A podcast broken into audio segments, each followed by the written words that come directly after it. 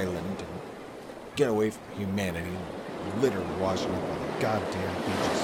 Fucking bottles. Of, Wait, what? I'm trying something different today. I'm sending an electronic audio message in many kilobyte sized bottles. Perhaps you send one back. Dear Ryan.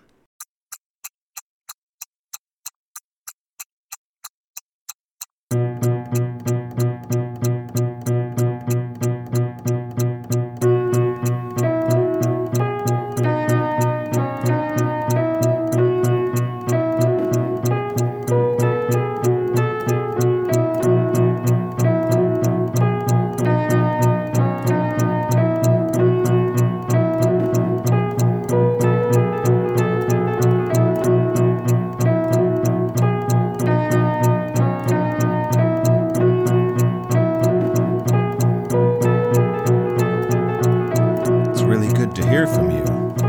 I must say, that was a pretty clever trick there with those dottle bottles.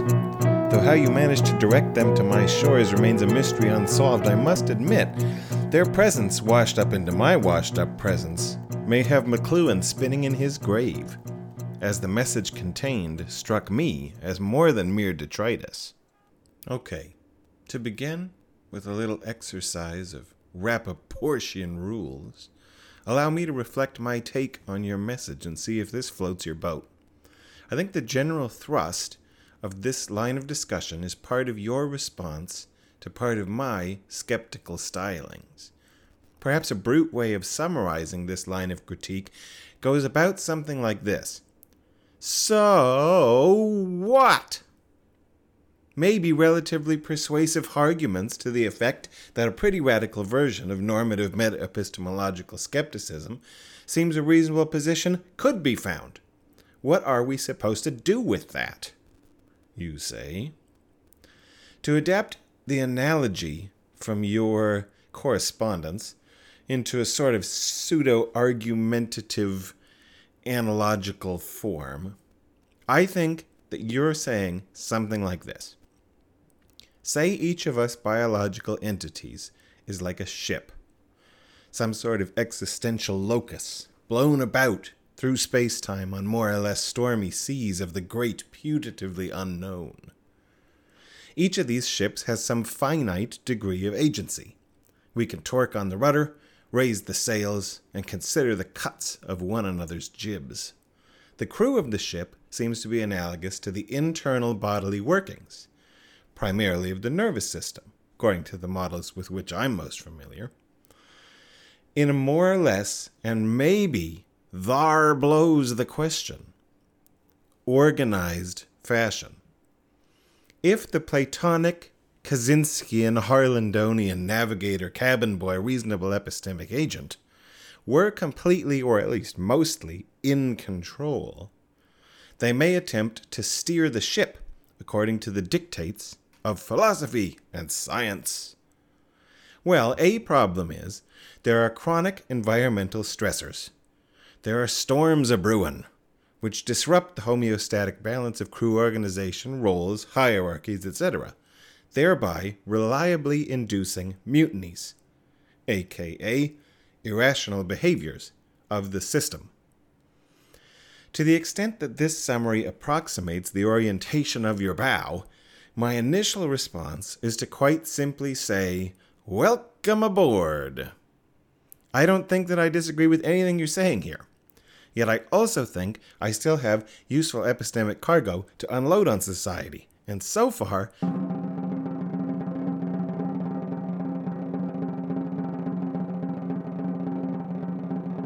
ready to go down with the ship. Sorry. Allowing that a ship equals an organism and a crew equals its nervous system, like the old poem goes, my body's a beast and I am the rider, and whither the beast goes, so shall I. The ocean would equal its environment, and if we like, we can add the premise that the environment is quote unquote unknown to the crew, which would be the case if some version of skepticism were correct.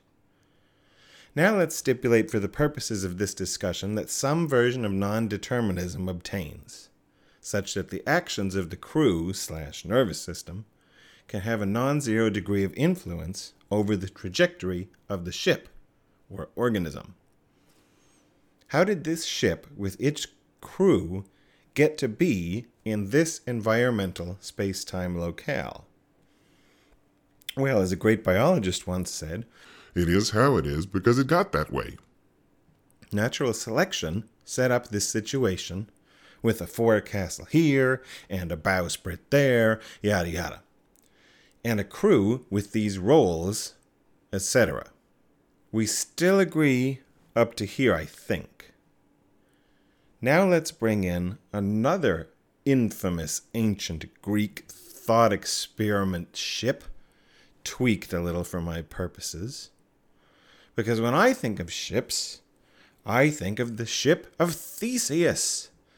To ex- exapt that case a little bit, in that story, it's like, okay, if you replace one old rotting plank with another every time you come into port, eventually you'll have a ship entirely constructed of non original pieces. Which led some to ask the question is this still, in an important sense, quote unquote, the same ship? In our case, I would like to switch the traditional question around and say, let's say we have a ship that is always at sea, never coming into port, and what we do is deconstruct and reconstruct an alternatively shaped ship out of the very same materials. And when I got to that point, it reminded me of a question that Dennett addressed in one of his lectures, where he asked, How could a slow, mindless process build a thing that could build a thing that a slow, mindless process couldn't build on its own? to which his answer runs, First, you evolve Alan Turing, and then he intelligently designs a computer, and we're home. Well, that's great, Professor, but how do you do that? Well, the answer, of course, is natural selection. Well, yeah, great, I know, natural selection, but that was the problem in the first place. We wanted to know how do you get past that? But not just natural selection of genes. We have to also talk about cultural evolution and the natural selection of memes. I don't know if the lookout in your crow's nest had already spotted upon the horizon the black flag of the ship cultural evolution. I somewhat think that yet again we have wrapped ourselves back around to one of the Dawdler's classics, and in order to resolve any remaining disputes we have about this, we probably have to talk about memes, information, language, culture, and probably emergence and downward causation. To attempt to tie as closely as I can the Dennett question to the analogy that we've been working on, Dennett asks How can natural selection design a thing that can design a thing that natural selection could not design on its own? And the way I'm trying to rework that question for our purposes here in the ship analogy is like how can we, as ships at sea, do some theseistic engineering such as to take a more active role in steering? I agree, we are all mutineers, but it might be in a sense different to how you intended it. In my sense, that we're all mutineers means there is no ultimate capital T truth to the role system assigned to the crew or the relative location of the planks of the boat itself determined contingently by the satisficing engine of natural selection. It is how it is because it got that way. But once some of the crew members get the capacity to think in words, languages, information patterns, memes about how these things are currently organized, that we can then attempt to transcend the dictates of selection and design instead for ourselves. To me, the realization that we are all mutineers is not necessarily to devolve into epistemic anarchy or might makes right or we get steered into the rocks. Though all of that, of course, can happen, and unfortunately, such a dystopic direction appears to be actualizing on Earth 21st century. If I may be allowed to appeal back to a prior premise, if the actions of the crew can influence the trajectory of the ship, and the realization that there is no God given fact of the matter who's the captain, the navigator, the cook, the pirates, the mutineers, and we're actually all on the same level, this is nothing more than the realization that we're all in the same boat, which I think you would also agree with.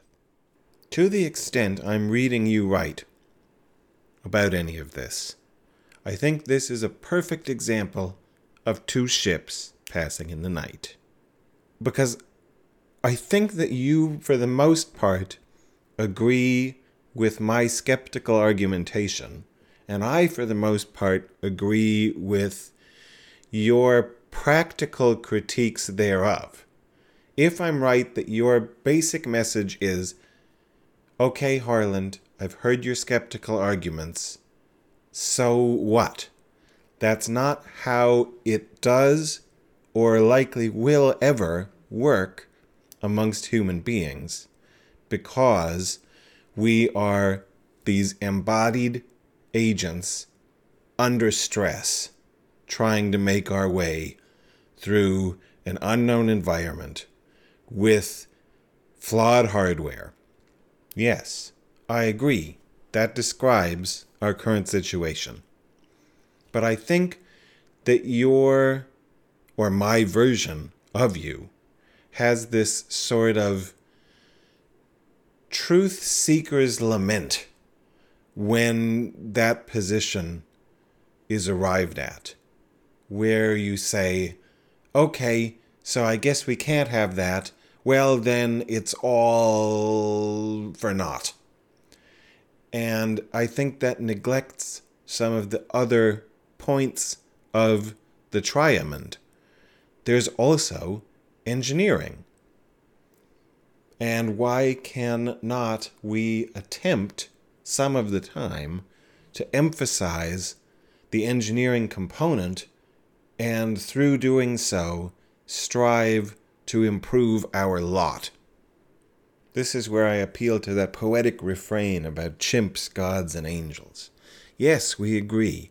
All of us are mere primates and that there are no good reasons to think gods do or can exist. But could it not be the case that the chimp dreaming of the god could not inspire their engineers to, to cobble together some artifice of aviation such that they may approximate angels? I don't know, something. Walking the strand on my deserted island. Sincerely yours. Harland, stowaway on the ship of state, tapping a cask in the cargo hold, Grant.